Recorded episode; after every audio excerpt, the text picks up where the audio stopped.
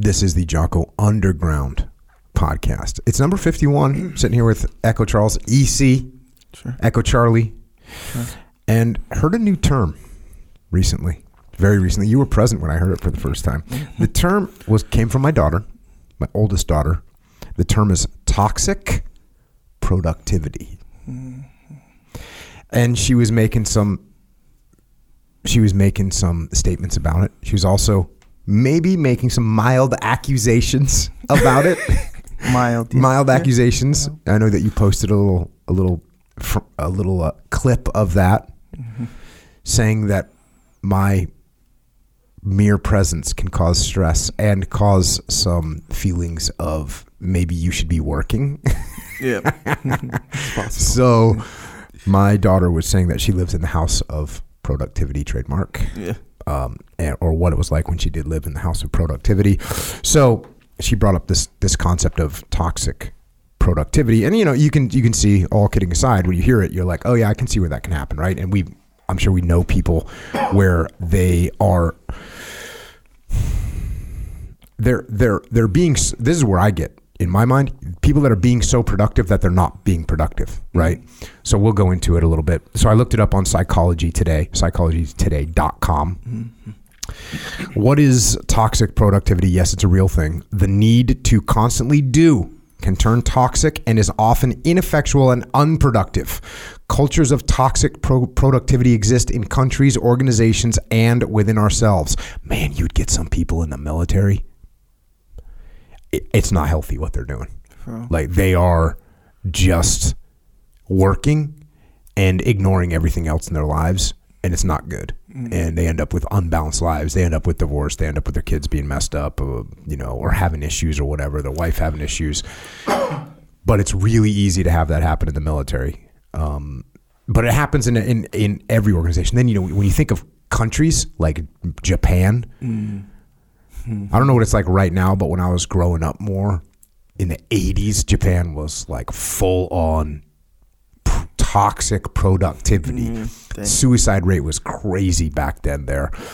Uh, and then the last thing it says, the, the key tenet or the basic tenet of, of toxic productivity. Oh, well, it's in countries, in organizations, and within ourselves. So you can have it within yourself. You're like, I gotta do something, I gotta do something. I feel bad. You get that guilt going. And then taking time to reflect and decide on a course of action is better than reacting and doing mindlessly. This was an interesting one. They're, they're saying that that some people that have this element of to- toxic productivity, when there's something occurs, instead of thinking about it and thinking of a rational way to solve the problem, they just start like randomly doing stuff. Yeah. And that's problematic. Which I, well, most of the time I find people, they, they, inaction is their problem mm. right? So they're not taking action. That's a problem. And I guess you go too far in the other direction. You have people taking action for that they shouldn't be taking. Again, it doesn't make any sense. So the toxic pro- productivity is destructive rather than productive. So I had a saying in the SEAL teams. Mm-hmm. Have you ever heard of the term the leaning rest, the front leaning rest? You said it. Okay, so the front leaning rest is the push up position. Like Yeah, yeah, yeah. Okay, so that's called the. Fr- I don't know. It's probably an army saying because the army will give stuff some weird names. So they'd be like, oh, "Get down in the front leaning rest," right? True. And then there was also another term from the military called forward leaning. Like, hey, we want to be forward leaning on yeah. this, right? Yeah. Okay, cool. So you got these two things forward leaning and front leaning rest. And what I used to tell guys is, hey, don't be so far forward leaning that you're in the leaning rest. Meaning, I'm so, I'm working so hard to be ready that I'm actually not ready for anything because I'm, you know, let's say you've got a, you, let's say you might have a parachute uh, you're using a Zodiac launch from a launch from an aircraft with parachutes, and so you think you might have that. Okay, well let's start building it, and it takes a whole bunch of time and effort to get this thing called a duck built. So you're you're doing all this work. Well, oh, then it changes. You're you're actually going to use Humvees. So now you start getting all your Humv, and you can see where I'm going with this. Eventually, you're so far forward leaning that you're in the leaning rest, and you're actually tiring yourself out for no reason. So you got to be careful of that. And I think that's a a great tenet to to keep in mind. Don't be so far forward leaning that you're in the leaning rest. Again, this the weird aspect of this was this thing, and here's another quote. They say, "Not enough diagnos- diagnostics. They just try and go fix something." Which again, to me, usually people have the problem with they don't want to take action. They're scared to take action or they're nervous about taking action. Normally, it's not just jumping in to try and fix it, but you do see that occasionally. And just like any other, just like any other dichotomy, if you go to an extreme, it's going to be bad. Mm-hmm. The extreme of not taking action and the extreme of taking action without actually assessing, mm-hmm. that can be bad as well. Normally, people tend to not take action. This is the other side of the spectrum. And here's where we can get kind of interesting. It's the need to publicly display how much you are, in quotes, doing. Mm-hmm. and I was like, oh, am I highly guilty of this? I could be. I definitely say, hey, I'm waking up in the morning, right? And I worked out. That's kind of all I really say. Um, that would be, I, that's the only thing I really publicly display. Yeah, on any kind of regular basis for sure. Yeah. So, but there are definitely people. I'm on the grind, right? Yeah, even I mean yours is a. I don't know if it's because I'm around Mm-hmm. or not, but you. It's almost like you just imply it. Maybe I don't know, or maybe it's just my on my end. I just You feel it. I, yeah, because technically, I don't think you put that out, like to to sh- to show that you're constantly doing. I don't think so. Well, if I wanted to show what I was doing, I would show a lot more because I don't really. Right. I don't spend a bunch of time. Like, hey, I'm getting ready for a podcast right now. Oh, hey, Right. I'm writing my next book. Hey, I'm getting ready to go to a board meeting right now. Like I don't. right, You know what I mean? I mean, I could do that. Yeah. Kind of. there are people who do it straight up For a sure. lot, Yeah. a lot. Yeah, yeah, man, yeah. Okay, I get it. Hmm. So that's a little bit. So so that I, I suppose that would be like the same version of you know where Instagram where people put on the filter that makes them look young or whatever. You know what I mean? So now I'm putting on a, a quote filter on my life to make it look like I'm doing all these productive things, right? Productivity filter. Productivity filter. Yeah. yeah. So, but then if you're a person that's not feeling like you're being productive enough, Yeah.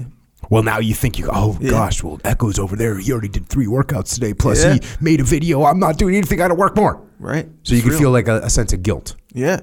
Like uh, well, that's with everything, right? With Mm-hmm. I mean, that's the whole um, complaint, or one of the many complaints about social media is that, yeah, the image that so, that people, not everyone, but the image that people put forward is like a, like it's not the accurate Yeah. image of their life. You know, it's like either the highlights or the you know whatever highlights they want to put The fil- forward. it's filtered.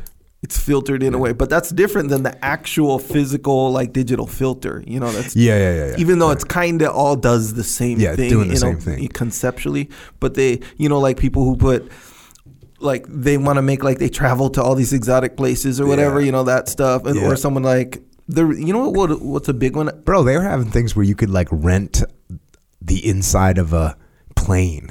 Yeah. So you could sit on there and be like, oh, heading over to you know Oh, yeah. Vegas for the weekend. Oh yeah, and I think the ones I seen were like jo- were jokes, but I don't know if people do this in real life or not. I'm sure they have to, Uh-huh. Yeah. but it's like um, it'll show the, the split screen, right? The the Instagram, then reality, Yeah. and then it'll have like a girl looking out the window of a plane, and then the reality is she's looking out the window of like a um or through a a washing machine window. Oh, yeah, you know yeah, where yeah, it like looks like a plane window, but it's man. But yeah, that even applies to productivity. Yeah, right. yeah. There's like working on my whatever, you know, working on this workout time, all this stuff, right? Yeah, huh? That's crazy. So Productivity filter. you shouldn't feel bad about that. Um, uh, another thing they say is doing enough is never enough. Busyness is not good for actual productivity. That's a good thing to think about. So then they had a little list of things of how to overcome this. Uh, give your and this is again this is from psychologytoday.com. Give yourself permission to discern. Not everything needs to be tended to or resolved immediately by you. In fact, we don't always have to be the one to intervene, even if it feels like we're the ones that need to intervene.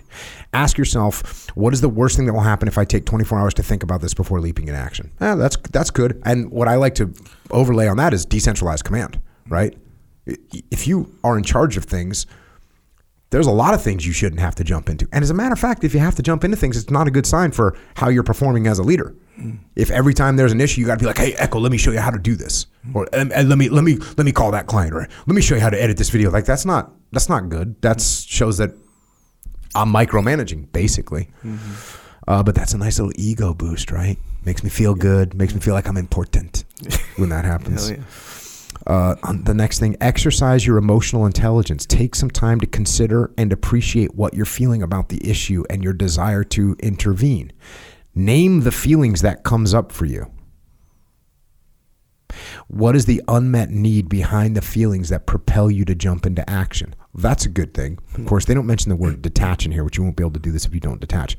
What does this tell you about your current leadership style? So they're actually talking about leadership. but what's interesting here is that's a good thing to do when you have a when you have a, an emotional feeling pull the thread that's the term i use pull the thread on that feeling and see what it's coming from. Mm. If i'm frustrated or i feel like i need to get down there and help you if i actually pull the thread i'm like oh that's just my ego wanting to show echo that i know how to do this stuff. Mm. Or it's my ego wanting to prove that i'm the guy in charge. Mm. And so pull the thread on that emotion. Most of the time you're going to find ego at the end of that thread by the way especially the negative emotions. Yeah. anger, frustration, jealousy. You won't admit to the jealousy one because then you have to admit that it's your ego. But a Yeah. lot of times you're like, well, you know, Echo, I'll come down and teach that class. You know, it's like, why, why don't you let Echo teach the class? You know what I'm saying? Mm-hmm. Because I want to be the guy on the on the podium. I want to be the guy on the mat showing everybody what's up. Mm-hmm.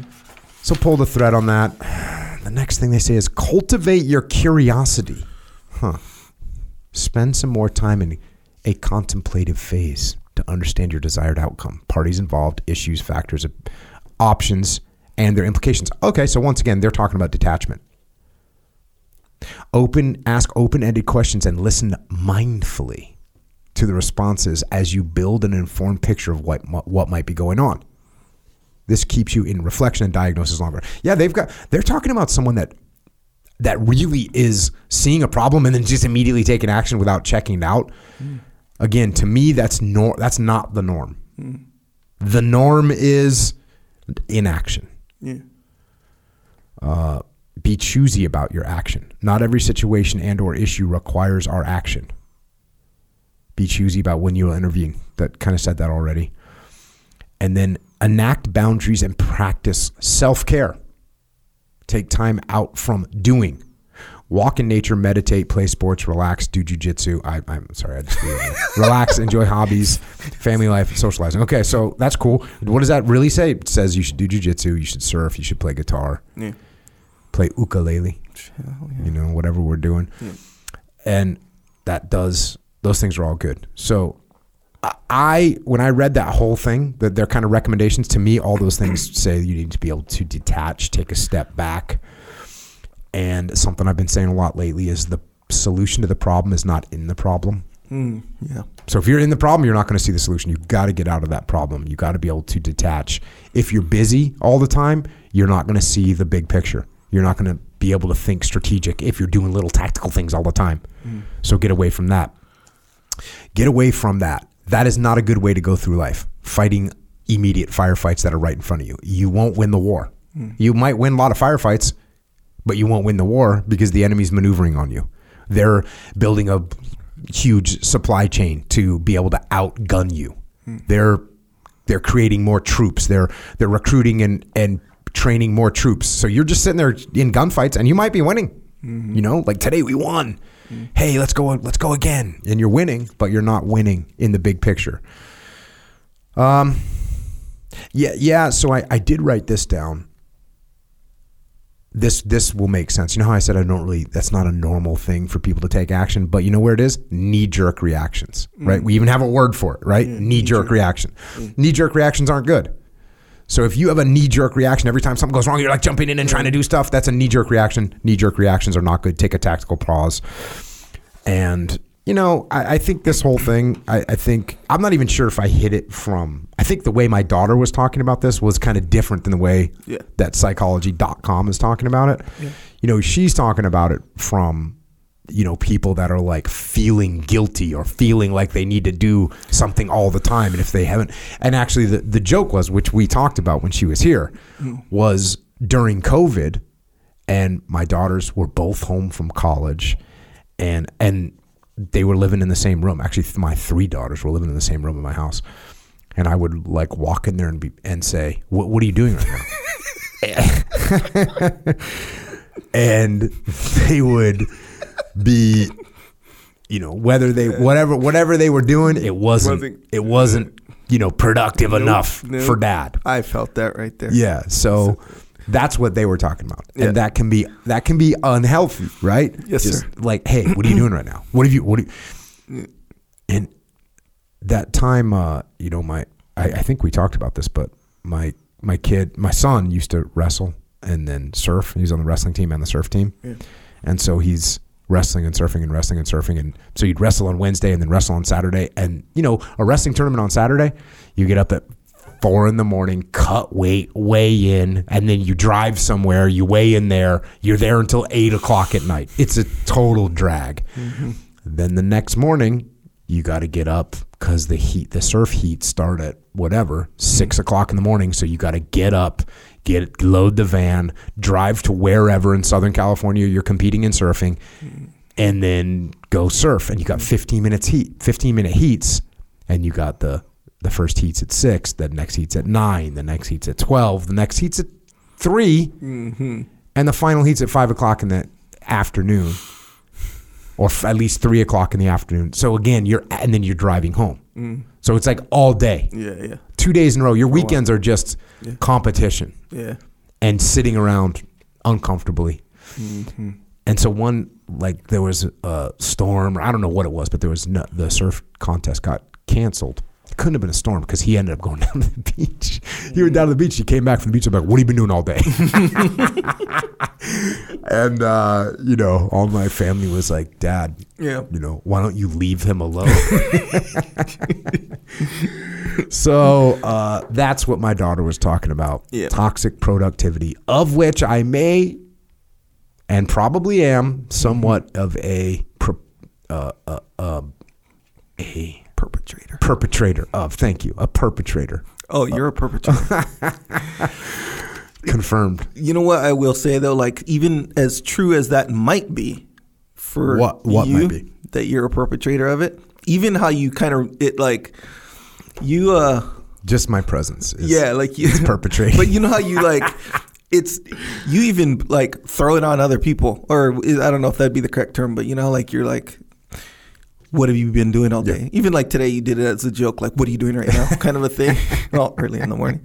Um, the it's like you'll you know to me that part becomes toxic but you do it kind of as a joke that's what it really feels like Well, even though you, you're yeah. you're kind of Because let's face it, you- you're toxic, toxically unproductive.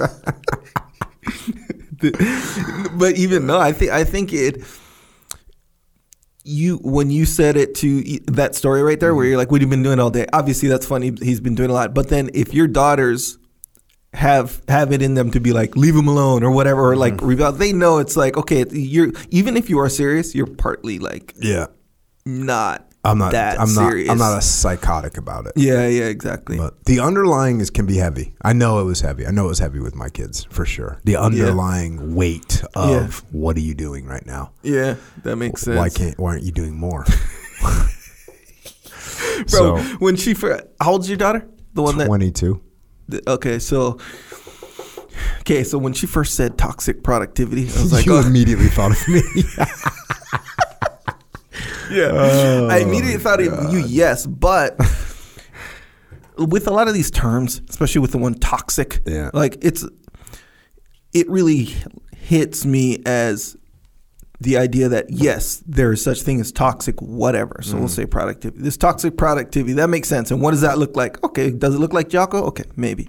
The, but we do. You can think of an extreme example, a perfect example of toxic productivity. We can. I used to work for, and I told you this too, where I used to work for a moving company for a summer, mm-hmm. and they would, you know, they were cool with just you working, working, working. They'll pay you overtime, all good. Like the more work you can do, the better. So usually shift starts starts at 7:30 a.m. and a typical day ends for real at like 8 or 9 at night. So you're it's a it's a long work day of moving too by the way. So some guys they're like, "Hey, like all so movers go in shit in crews, right? It's like a crew. Like, okay, so this part of town, you got this house we got to pack up and move, right? Like, load up the truck and move to where the, wherever the dock or whatever. And then um, the moves are going did on. you do the packing up too? Yeah.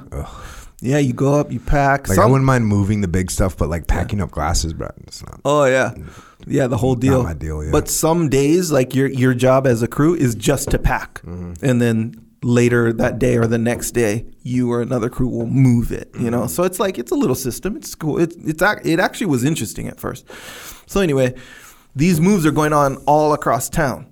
So, um. One, you know, one one house is huge. Let's say it's a huge house. Then two, three crews got to go, and they might not finish it in one day. Maybe it's like two days or whatever. Um, sometimes the house is uh, occupied. Sometimes it's vacant because the people already moved, right? So, and this was happening a lot. It was all over Honolulu. So, actually, it's all over the whole. A lot whole of these are military moves, huh? Most of them. Yep, Yeah. you're correct. So Yep. it depends. You got the admiral's house or the Yeah, freaking yeah. recruit's house. Yeah. that is exactly right. It's funny because this didn't dawn on me either. Where it was like news to me, like, oh, man, we're doing a lot of military. It's like, yeah, because military is like always moving and stuff like that. So, Mm-hmm. huh, interesting. So, anyway, so toxic productivity, where some guys they'd be like, hey, I, I just want to work. I just want a bigger paycheck. So they would finish an all day move, 7:30 a.m. to like eight at night. Meanwhile, there's other moves going on, 24 hours a day. They, you know, if the, if the uh, the owner of the house or the, the occupant of the house is gone, right, you just move all night, right? You pack up, whatever. So these crews, not everybody, but these crews would be like, no, let's go to the next shift or to the next location or whatever and just help them move, right? Because there's always a move going on. So guys would work two, three, four days in a row with no sleep. But here's the thing they would take meth. they, would, they would smoke meth to stay up. Yeah. For real. And look, not everybody. It wasn't a common thing, but there was like, there was guys, and you could tell because they'd have like little, like their lips would be burnt or whatever. And then, um, and I was young. I was like 18, 19 years old. Actually, yeah, 18 years old. So I didn't know about that kind of stuff either. But yeah, the guys that I work with, they would tell me, they were like, oh yeah, him, him. There's like maybe two, three guys who would do that. A lot of guys would do that, but only a few guys would actually smoke and do it.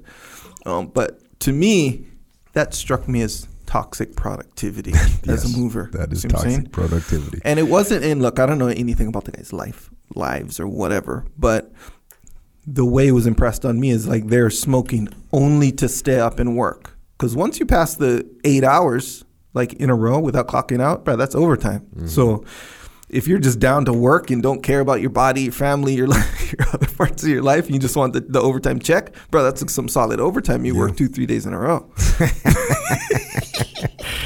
Yeah, let's not do that. No, no, no, that's toxic. So But- be careful of that. You know, there's a. I'll say one more thing about this. When we were in in Iraq, the army would they'd be on long deployments, like a year long, and everyone would have to go home for two weeks. And I remember I went to see a battalion commander, and we were planning some big operation. This is in Ramadi, and I'm talking to the guy, and he says, "Oh yeah, well, I won't be here for that." And I said, "Oh, you know, where are you going to be?" He says, "I'm going home on leave." Hmm. And it kind of struck me as weird, right? Because I'm thinking, bro, I would. Ne- I'm, you're a battalion commander. These are your men. Like, how can you go home? Hmm. And I kind of asked an earnest question of him. I was like, well, "You're going on leave, like with your battalion here?" And he looked at me and said, "Hey, you know, Jocko, if number one, if I don't take my leave, no one else will take leave." Uh huh. And he said, number two, if I can't take leave, then that means I'm not doing a good job as a leader. And I was like, boy, you just put me in full checkmate, Oh, like yeah, hundred percent, right? Yeah. Hundred percent checkmate. Yeah. So that is good. That he's shown his troops, like, hey, this isn't this isn't toxic productivity. When it's time for you to take your two weeks leave, you go home. Yeah. I'm going home. I'm gonna go take care of my family and see them for two weeks, and I'll be back, and that's okay. And the machine will roll on. Yeah. But guys get in their head that the machine can't roll on without them, and it's just it, it ends up being uh, bad for your family. So and bad and bad, bad for your life. So let's like be the- careful of that. There was a remember the movie Days of Thunder, Tom Cruise. Yeah, but I- I- race I car I NASCAR. ever saw it, Or- yeah. So in, in uh, there was a there was a scene real quick where he was like, I don't know, I think he was ahead or something, and he didn't. You know how cars got a pit stop, right? Yep. Change the tires, do all this stuff. He didn't want to take a pit stop because he was winning or whatever. And you know he's kind of a, like a rookie driver. Then the guy, I forget the actor's name, but he uh he was like, hey, everybody's got a pit. Everybody got. Because he was about to go into toxic productivity in that Yeah, race. You see what I'm saying? It's kind of the same thing. you with the movie metaphor, knocking it out of the park. But you do run the risk, and this is you know when you hear and let's face it, this is my weakness, my generalization Mm-hmm. weakness. Where when I hear a young college student say stuff like toxic this or toxic that, there a small little idea does creep into my head sometimes like oh you're just applying the toxic term to something that you know kind of thing so if you went that route it's like okay toxic productivity okay so it could you could be like someone could look at you and be like oh you're so productive and then in with the with the uh, motivation of just sort of hating on you they'll be like oh that's toxic you know because Yeah. they don't feel they feel maybe um, inferior or something and, like that And there is, let's face it, there is, there can be, there. It'd be easy to say that's just toxic productivity. That's I need what to I'm take, saying. I need Yeah, to take exa- the weekend off and Monday. You know, right? That's what I'm saying. That's so exactly, exactly right. Where it's like Just it's like any other dichotomy, you got to balance this stuff, Yeah. man. yeah. So the toxicity marker, where does that lie on that little spectrum, right? Mm. The continuum. You're, you know, for I don't think yours is toxic. Well, you might have elements of toxic if you're pissing people off. I think Yeah. You know, if, or making them feel like uncomfortable. Well, no, I think what's good about well, I put I put a lot of it on myself. Like I do this stuff myself. Yeah. Right. So it's Yeah. not like I'm like calling you at like, hey, you need to get this done. I'm not doing that. I'm you sure? Because yesterday, other than like the three things that that you're responsible for pressing record showing up here and number three uploading a video to YouTube or whatever other than those three things I got it you know, you know what's funny? My daughter, I don't know. I think I told you this before. My daughter, she's nine, right? Yeah. Um, and she sees me like, oh yeah, editing. She sees all the, you know, the Yeah. screens and like all this stuff. And then so- like, editing she goes, quote working she goes, she goes. Do you think it's fair that you do all the work?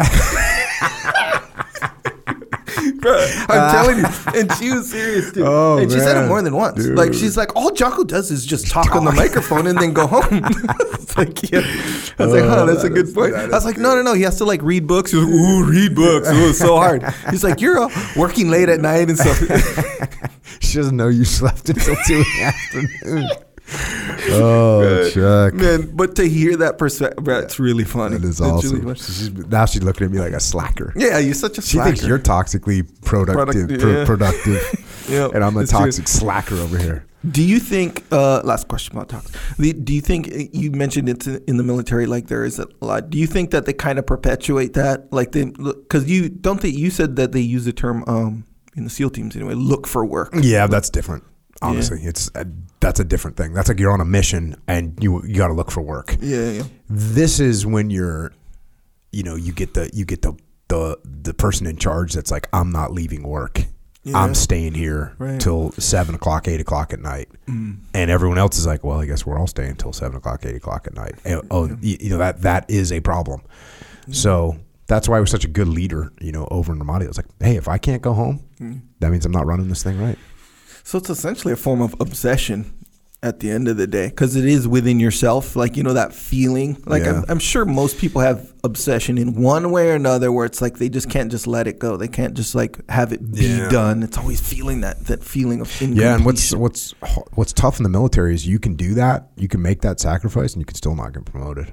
I, mean, I saw that happen to guys in in every branch of service. Like the guy that was just taking every hard job, uh, sp- sp- you know, spending all his time just doing, you know, staying late every single day, and they and just a matter of timing. Oh no, they didn't get promoted. Yeah. Oh, sorry, you didn't get it yeah and that's that can be frustrating. Sometimes it's for the right reasons because the person. Let's face it, if someone's doing that because they want to get promoted, there's probably some other reasons why they're not getting promoted. But if they're doing it because they're a hard worker, again, they need to find that little bit of balance. So yeah dichotomy. All right, let's get some questions.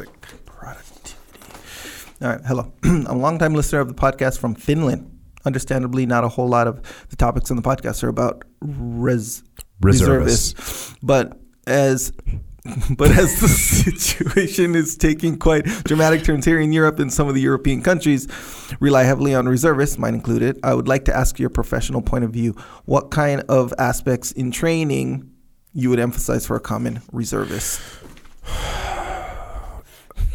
Cool. Obviously, um, great question right now. You know, in Finland, there's a, a, a lot of things to be concerned about.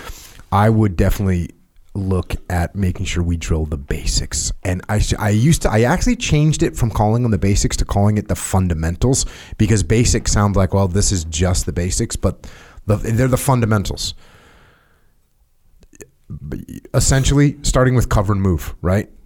There's a reason why the first law of combat that I wrote about is cover and move. The reason is because even though it's the most fundamental and the most basic tactic, SEALs weren't doing it. I would watch SEAL platoons not cover and move for each other. I know that sounds crazy, but it's true. It's the fundamental tactic of gunfighting, and it works with two people. It, you know, shooter pairs. It works with fire teams. It works with squads. It works with platoons. It works with companies. It works with battalions. It works with brigades. Every level, you have to exercise, cover, and move. So I would make sure that my unit knows how to cover and move. That's number one. Um, and, and look, keeping things simple, prioritize and execute, decentralized command, those things are all there, of course. But cover move is is the fundamental basic for winning in a gunfight. Also, clearly work on marksmanship, right? You got to know how to work your weapon, shoot your weapon, clean your weapon, service your weapon, what to do in immediate action drill when your weapon fails. Individual movement techniques, which is essentially it, it's the same as cover and move, but it's the actual physical movements that you're doing. In the military in America we have something I'm up he sees me I'm down which is what you get up you say if so it's if you and I are covering moving for each other echo you would be shooting I would get up I'd say I'm up he sees me I'm down that's how long I stay up for mm. so because that's how long it takes the enemy to get a bead and take a shot at me mm. so you can actually practice those and then once I'm down I shoot for you before I get up, I move a little bit. I move two feet. Mm-hmm. So I don't stand up in the exact same place where the guys are waiting for me to stand back up. Mm-hmm. So practice those individual movement techniques, then work on building entries. How are you going to get into a building? Dynamic entries, combat clearance, which is a slow, methodical entry, setting up defensive positions. You know, if I'm if I'm over in Finland and I think that an invasion could happen, I'm going to definitely think about and work on setting up defensive positions with interlocking fields of fire in urban and rural environments. I'm going to make sure I'm good with my basic patrolling. So like land navigation and how to set up a perimeter and different different uh, orders of march. So file and column and diamond formations and getting quick head bout counts by fire team. All those things for sure. Immediate action drills. So this is our choreographed maneuvers that we're going to do when we get shot at from various directions. And I'm going to learn how to break contact and I'm going to learn how to assault as an immediate action drill. I'm going to learn both those things. I'm going to learn react to contact, react to ambush. What am I going to do? And then finally, the basic field craft of building shelter, you know, finding food, water, making fire, all those basic things. And the last thing I would say is, what are we doing for communications? And do we have a communications plan when things maybe aren't going right? Even right down to visual signals and how we're going to communicate. Look, if we get uh, in a clandestine situation, do we have predetermined ways to communicate amongst ourselves if we go from being a defensive force to being a insurgency? How are we going to communicate plans? So I know that's a lot, but look, you're a reservist. You never know when something's going to happen, so you might as well just always train and always push yourself to get better so you're ready if the call comes.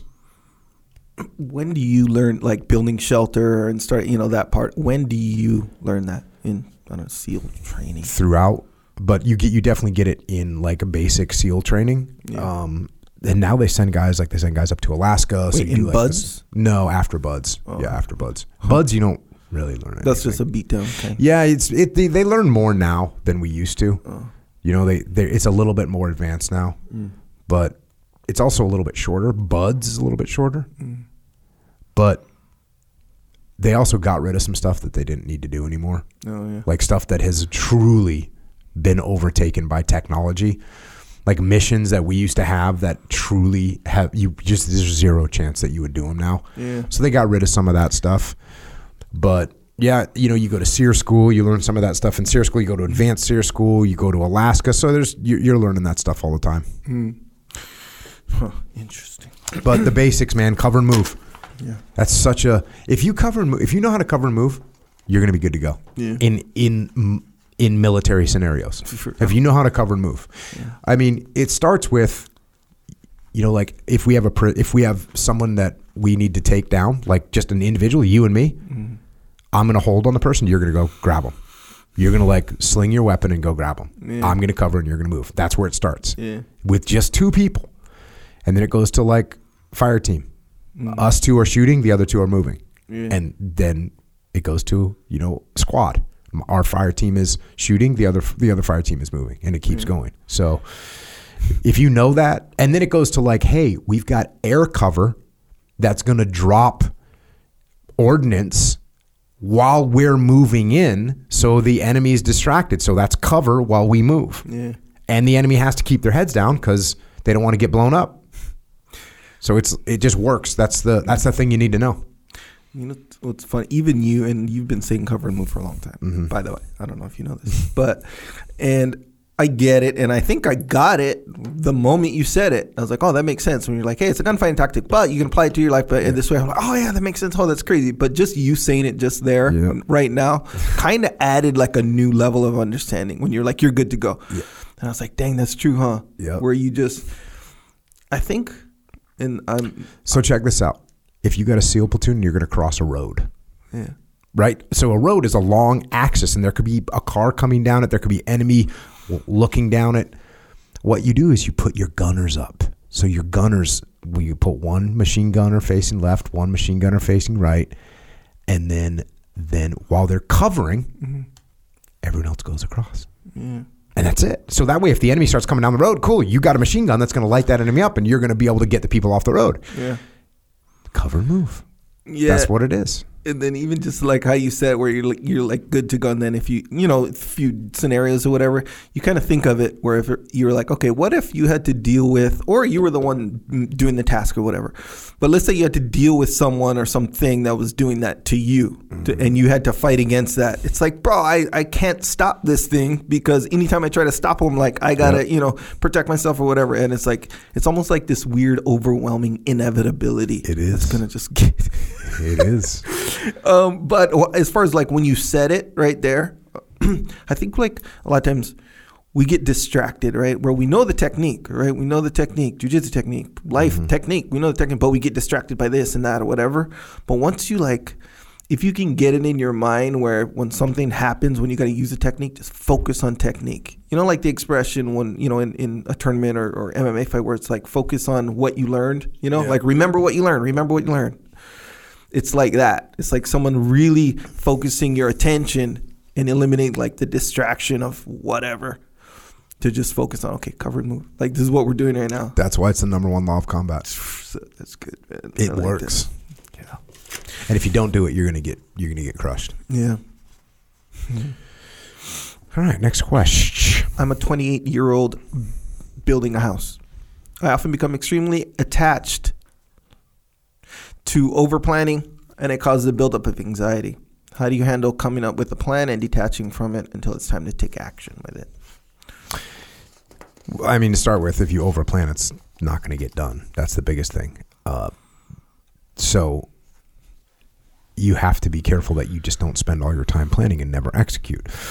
Uh, I built a house too, and the the anxiety comes from, like often, comes from the unknown mm. right? Like, what if this isn't perfect? What if, what if it's not? If it doesn't work out the way I want it? What if it's not what I expect? What if it's not convenient? What if it's not comfortable? What if I don't have enough room for the mechanical aspects of the house, like the water heater and the the HVAC and the electrical? Whatever. I, I, you can get really freaked out about this stuff. So I think what you actually have to do is you have to actually detach a little bit, slow down, put yourself into the house. Mm-hmm. There's a lot of little things that you can put into your house that are that if you if you don't pay attention to, you'll miss them. So, where am I going to keep my towels? Right? Because you know that's not you, when you think of a house, you don't go, "Oh, wait, it's cool." Where where am I going to keep? You know, I have the sweatshirt that I wear in the morning to go and work out. I want to keep that in the same spot every day, right? So where am I going to keep that? Where am I going to keep the toilet paper? You know, you get the big freaking uh, 24 pack of toilet paper. That takes up some space. Where are you going to put that thing? Where are you going to keep the dog food? You got a dog? You got the big giant dog food thing? That's not a little thing. Where's it going to go? uh, what kind of shade or window covering is going to be easy to pull down at night so that you know the street light out there isn't shining in my room like all these little things and wh- where am i going to put the cutting boards in the kitchen Right, you don't think you know are you thinking about that no you're not thinking about that mm. but all of a sudden you get your house built and you're like damn i got a freaking four big cutting boards and i don't have anywhere to put them Yep.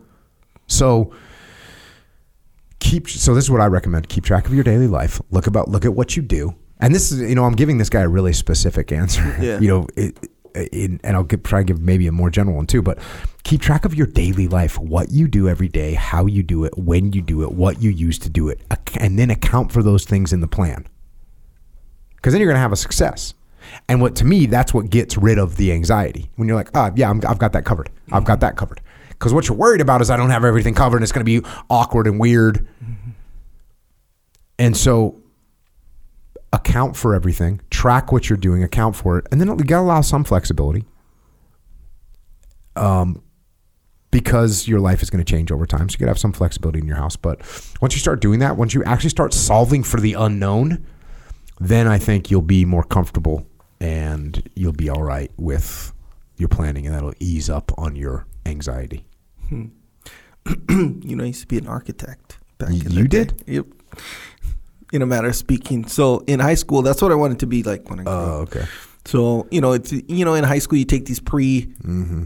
college classes, whatever. So there's architectural drawing, architectural drafting, mechanical drawing. Yep. But I ended up getting kind of good at it, and then um, there was like it was like a friend of a like a family friend needed the plans drafted to get approval for like a permit for a shed.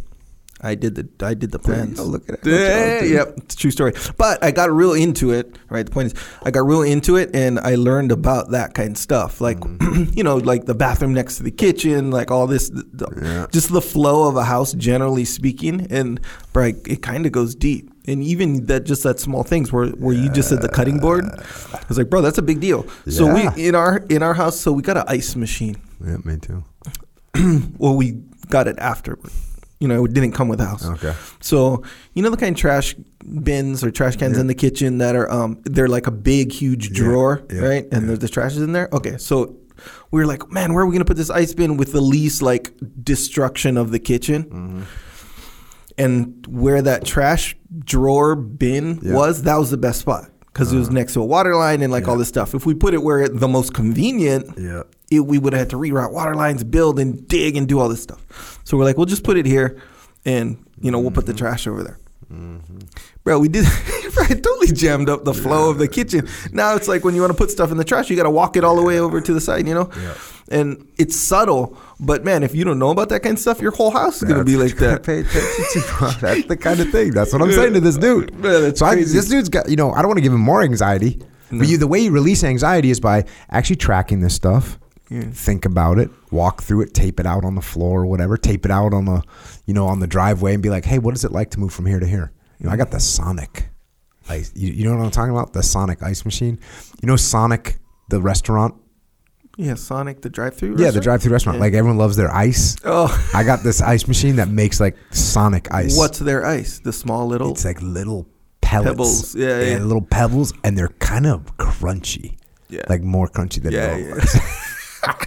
Wait, so okay, so and um, not to try to flex on you with ice or anything, but the ice machine maker Mm-hmm. that we got, according to them, I know it could be a branding thing. It said it's the most sought after ice there is. Even though you mentioned the Sonic ice, I like that ice too, but it's the ones that look like um. yeah, well, you you obviously just went for like the hype. You know, I went for what people actually like, which is Sonic. the Sonic. It's the little cupcake looking flex on me, ones. Like a cupcake without the muffin top. Like that's what the ice looks like, you know. Mine look like pebbles. Yeah, yeah. Oh, yeah. I know, and that's that. Those are legit Kind too, of the deal. as far as ice goes. Surface area is large for maximum cooling. Yeah, but doesn't it melt quicker into That's- your drink? You, you're making it cold fast. Yes. Oh yeah, because you only drink water. Yeah. What if you put it in like a um? I'm not over there drinking freaking vodka tonics, there, homie, or whatever you're drinking. Either way, sounds like a great ice machine. All right. Yeah, dude. Fi- uh, track it. You'll you'll overcome it. Good luck. Awesome. Congratulations, man. 28 years old, building a house. That's awesome. Outstanding. As we all know, seals will spend a lot of time in the water, both in pools and open bodies. Is there any training given to help handle or counter or counter a potentially mission slash man threatening sea creature? Most extreme example being a sh- say a shark. Dude, I was thinking back reading this question. I don't think I ever got any training whatsoever about any kind of dangerous sea creature. I don't even think it's part of our safety briefs, and our safety briefs are thorough. Yeah. Like you have a safety brief, they're talking about oxygen toxicity, they're talking about, you know, various injuries that you could get in the water, they're talking about the diving supervisor, they're talking about, you know, you could what you do if a ship comes overhead. Like the safety brief is very very thorough.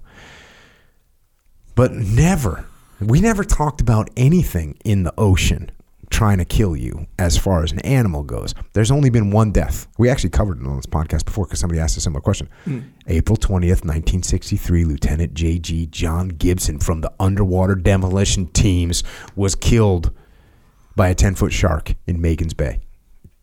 Yeah, that's that's the only death. And he wasn't diving, he was just on like a leisure swim hmm. and got attacked by a shark. Apparently, he was pretty savage. But we but we never talked about that. We didn't even talk about like jellyfish or stingrays.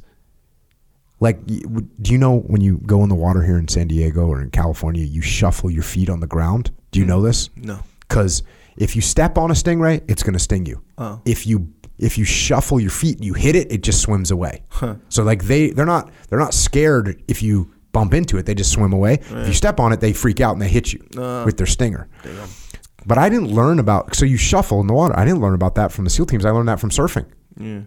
Huh. So we don't do any. So oddly enough, we never do anything like this. And you know what? I never saw any freaking sea creatures down there. We what it is, what you see when you're diving is two, three, four hours of freaking darkness, and you're just staring at your compass, your depth gauge, and your and your watch, mm. and there's nothing to see. That's it. It's just black. And the only sea creature I saw, look, do you see some fish occasionally? Sure. I saw a barracuda one time. And it was just, it was s- stable in the water, just looking. and we, I just like, my swim buddy, like, like gave me the signal, like, look, and he like pointed at it. We were down in Puerto Rico and there was a barracuda just sort of stable, like looking at us. How big? I don't know, a, a couple feet. Like it wasn't huge, it wasn't No, threatening. Yeah. It wasn't like I was in fear for my life. I did see sharks in the water before a swim at San Clemente Island, Hmm. and they canceled the swim Yeah. because there was literal sharks swimming around. And I was like, bro, they were telling us to go. I was like, all right, bro, this is it. this is what you got to do. But no, no. Oddly enough, and you know what? I never even think about like sea creatures surfing. I never think about sharks. I never think about any of that. Hmm. I just eh, maybe I'm an idiot, but Wow. That's a slippery slope. You start thinking about that kind of stuff. yeah. So I'm not doing it. So there you go. Not worried about it. Yeah, sea creatures. It's uh, you know the well, some people have a like a phobia, right? There's a phobia of like vast spaces beneath you, usually in water. I forget what it's called, but it's a thing. Yeah. Start thinking about sharks. You're gonna add to that phobia potentially. Next question. I'm about to graduate medical school and begin my first year as a resident physician. Residency is a grind, and the first year promises to be especially challenges challenging with a few days off, 48 or a few days off, 48 plus hour shifts, etc. Unfortunate, unfortunately, there is also a risk of being overworked and burned out. Not everyone in the hospital setting listens to your podcast or trains jujitsu yet. How can I best balance taking ownership of being a good doctor with setting boundaries for myself and others so that I'm not taken advantage of by my superiors or too burned out to effectively care for my patients? I have rigorous and efficient self care to keep me going, which has served me well through medical school. But I'm a bit concerned about the stories I hear of residents being overworked and occasionally abused. I want to do what's right for my patients and the team, but I don't want to end up hating my job or losing myself to it. Okay, so first of all, I think you need to accept the fact that residency is going to suck. At least the first year, whatever year and a half of residency, it's going to suck. Mm-hmm. Get that into your head. This is like a 12 to 18 month sacrifice that you're going to have to put up with. That's going to make you better in a bunch of different ways. Look, you're going to gain a bunch of knowledge. You're going to gain a bunch of experience. You're going to learn how to control stress. You're going to learn how to deal with sleep deprivation. You're going to learn how to deal with these things. And it's going to make you better. It's like when you go to BUD/S. When you go to BUD/S, it's going to suck. It's not healthy, right? You're, you're, you're going to do permanent damage to yourself in BUD/S. Your neck, your knees, your back, your, sho- your shoulders, your skin, you are going to get sunburned in BUD/S, and that's not healthy. You're going to get sleep deprivation, which is not healthy. So all these things that you're going to do are not healthy. And you have to accept that. But there is a goal. There's there's a goal even of the suffering there's a goal. It's a test, right? And it's a way of building and screening people that can handle a massive amount of stress. So I think you got to get into your head that this next 12 months to 18 months, this first part of your residency is going to suck and you and you have to accept the fact that you won't be able to quote live your best life end quote right? This is not going to be the time where you're going to like, your jiu-jitsu is going to get good or you're going to you know feel great or you're going to get down to you know single digit body fat or you're going to you know do get your best time on your on your 10k that's not going to happen in the next year and a half. So i think you kind of have to accept that that's what the deal is going to be. But discipline equals freedom, and it's going to pay off in the end.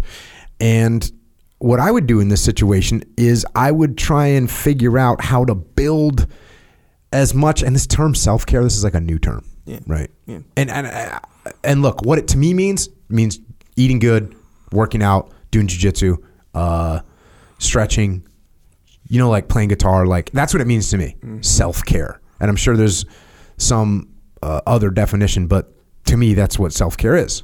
Right? You get to do jujitsu, you get to work out, you get to get rest when you need it, all that stuff.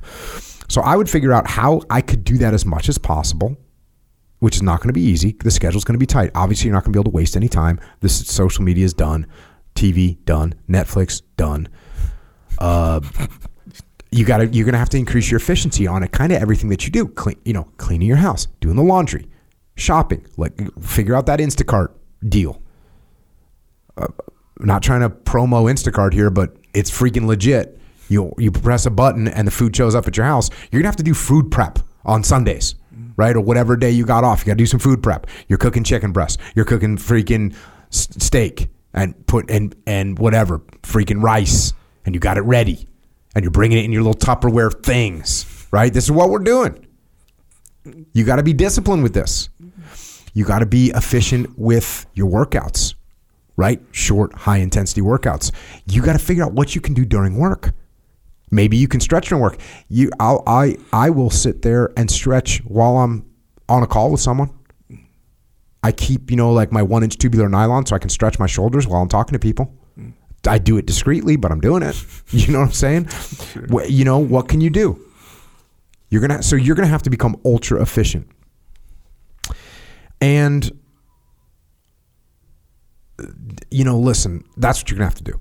You're gonna have to do a little bit of a breath hold for the next year of like it's gonna suck, and you gotta hold your breath through it, and you gotta become efficient as you can. So that's that. Now, look, if you start getting to uh, the the other part of the question is like, how can you, if things you start get tyrannical per doctor that's like driving everyone into the ground, how are you going to deal with that? Mm. You know, I think asking earnest questions, building a relationship with that person, asking earnest questions, trying to figure out why. You know, hey, wh- why are we doing this? What's the purpose? You know, hey, hey, boss, I wanted to figure out why exactly we need to do this. Is there a more efficient way to do it? Look, you don't want to get in their face because they're they might have an attitude. Look, this what I what I was what I went through was way worse than this. We didn't even get to sleep at all. So you, you might end up with someone like that. Okay, build a good relationship with him. Build a good relationship with them. If something is true, look, if it's something, hey, look, I got to do these night shifts for the next two months and it's gonna suck, and everyone's saying it's gonna suck, and I'm just gonna do it. Fine, like just suck it up. Um, if it's something that truly like is putting patients at risk, if it's putting your actual health at risk, learn long term, then maybe you talk to the rest of your peers and say, "Hey, listen, I think we need to talk to the boss about this. This doesn't. This literally doesn't make sense. Like I fell asleep looking at a patient the other day. This is not right." Or you know, I feel I've lost 20 pounds of lean body mass in the past month. This is unhealthy. So if something like that is going on, then you talk to your peers and unify and maybe present a solution together.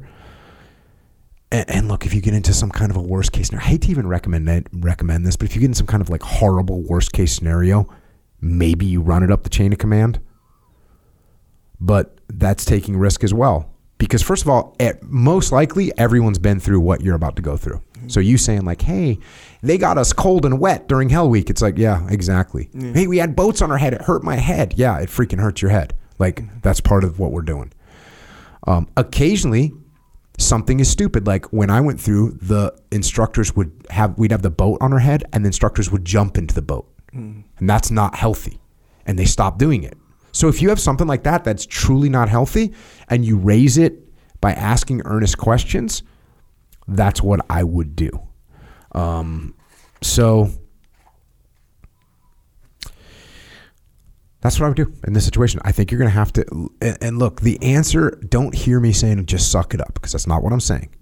Yeah, well, I am partially saying that. Like this is a hard freaking job. Lives are at stake. People want to know that you have the tenacity and the wherewithal to be able to do this job in really tough situations. Right? That's what you're doing this for. So the training is going to be hard, but the training is going to be worth it because you're going to be able to help other people and you're going to be an incredibly capable human being. So that's why you're doing it. Remember why you're doing it. Remember that you're going to take a little decrease in efficiency right now as a human so that in a year you can increase efficiency and you can you can carry on with the rest of your life and that's when you can start optimizing these other parts of your life. So work hard, stay efficient, do the best you can. Like sometimes you gotta just you gotta just get through things and and mitigate the the da- the the downside as much as possible. That's what you got to do sometimes. Don't let it drive you crazy. Keep your head up. You ever seen that little like meme video of like a guy?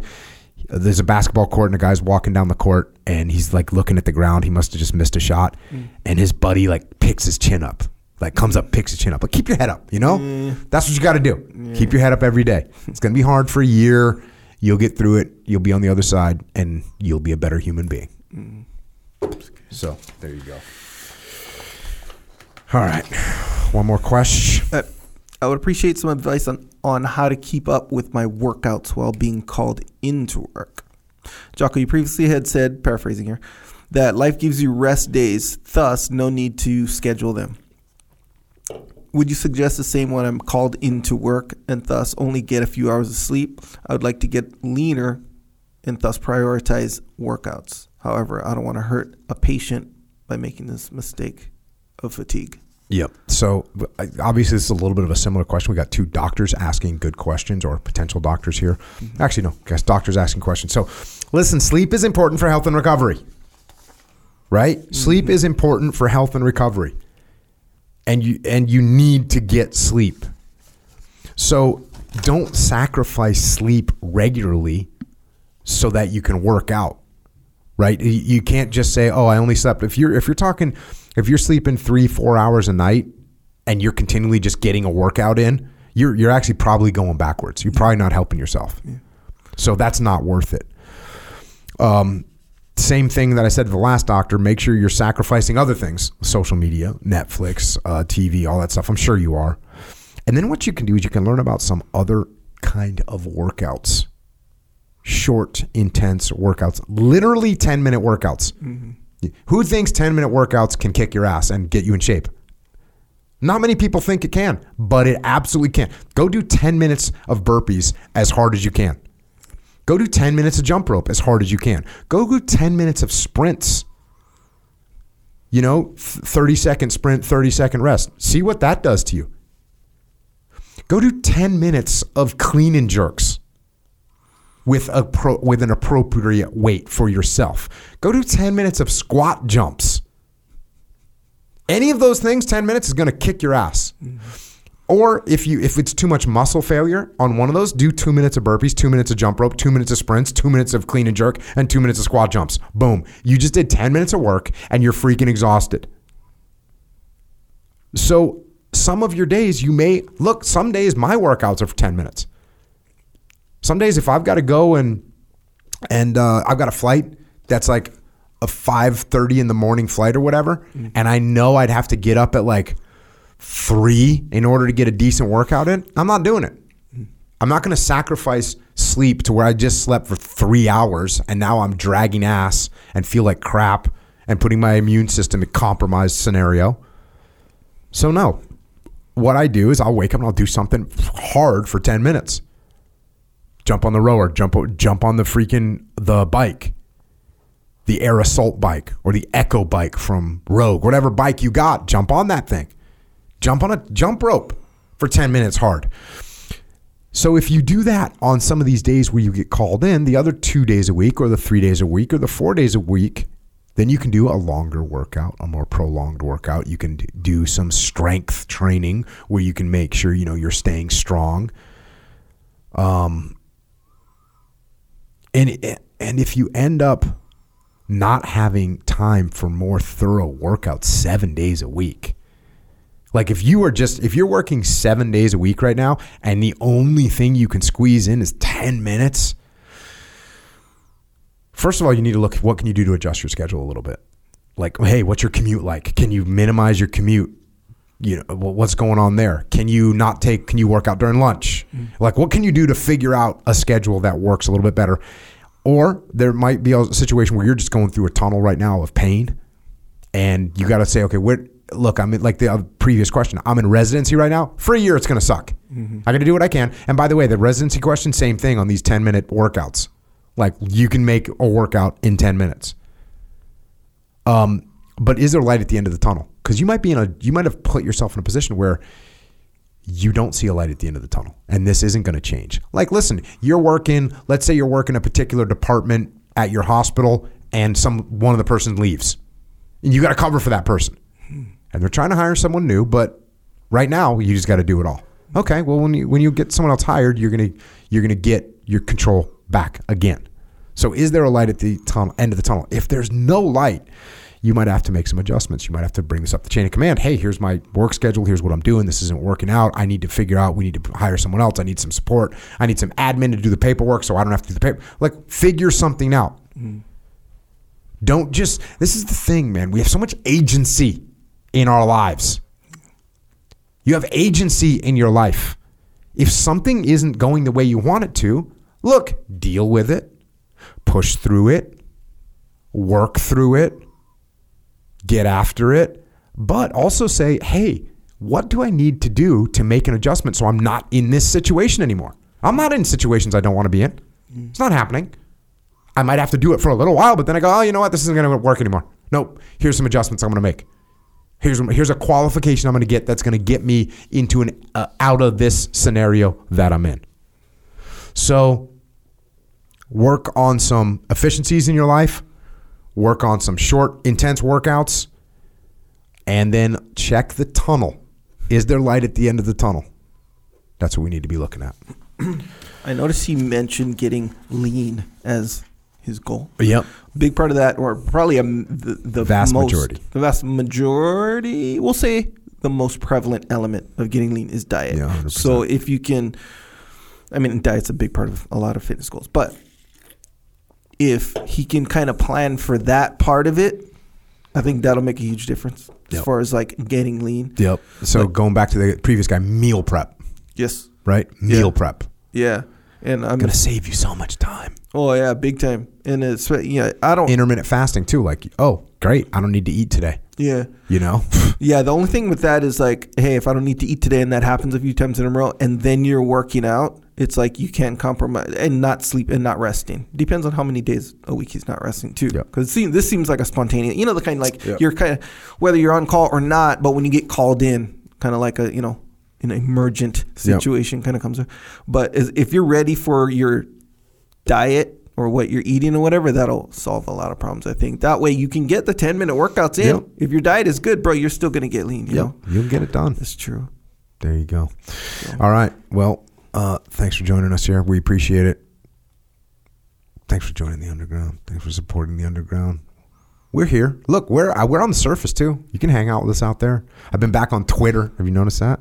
Uh, no, I haven't. Yeah, because it's not. I'm not you know, it, it seems like my tweets are showing up. People are back in the game, kind of. So I've been, Oh, right on. I've been hammering Twitter, old school. Yep. So you can check us out on Twitter, the Gram. We're out there in the world, but more important, we're here because of you in the underground, and we're gonna keep getting after it. so until next time, this is Echo and Jocko out.